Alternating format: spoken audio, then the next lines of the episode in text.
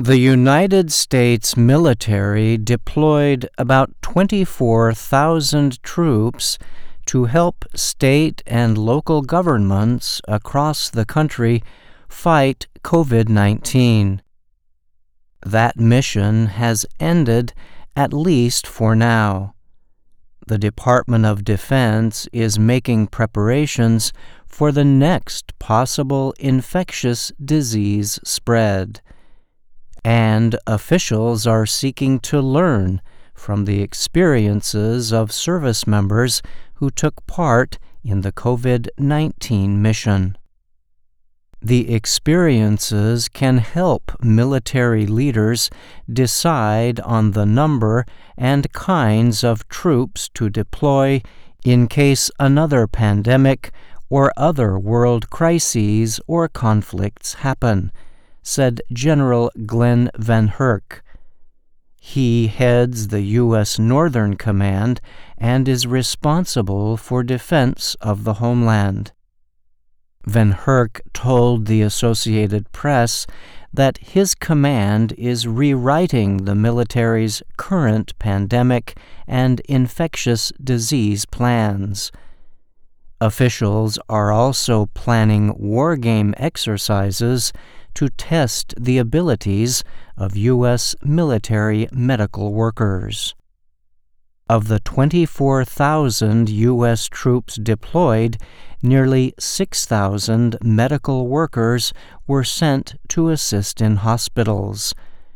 About 5,000 troops helped give vaccinations. VanHerck noted that the ways military forces were used in the pandemic morphed over time.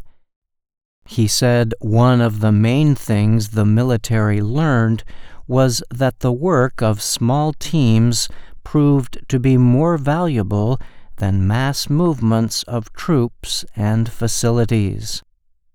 In the early days of the pandemic, the Defense Department sent hospital ships to New York City and Los Angeles. They also set up hospital operations in other states at the request of state leaders. The idea was to use the troops to treat non COVID 19 patients so that hospitals could center on more serious pandemic cases. But while images of the military ships were powerful, many beds went unused. Fewer patients needed non COVID 19 care than expected, and hospitals were still overloaded by the pandemic. This led to changes in how military forces were deployed. Troops were sent to hospitals to fill in for overworked employees or to work alongside them in additional treatment areas. Lieutenant Colonel Suzanne Cobley led an Army team that was deployed to two hospitals in Grand Rapids, Michigan, from December to February.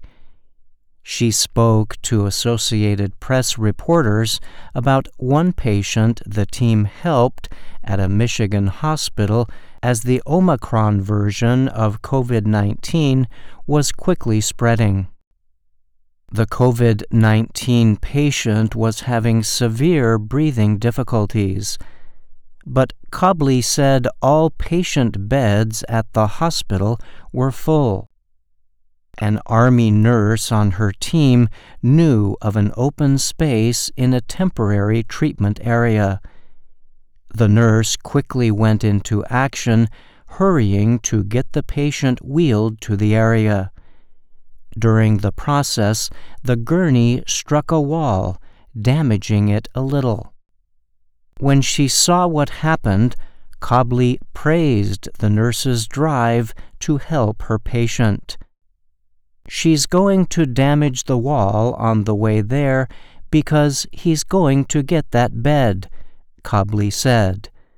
The patient is going to get the treatment he needs. That was the mission. The last military medical team deployed for the pandemic finished its assignment last week at the University of Utah Hospital. But officials say about 200 troops are being held on prepare to deploy orders through the end of May in case COVID 19 infections rise again. I'm Bryan Lynn.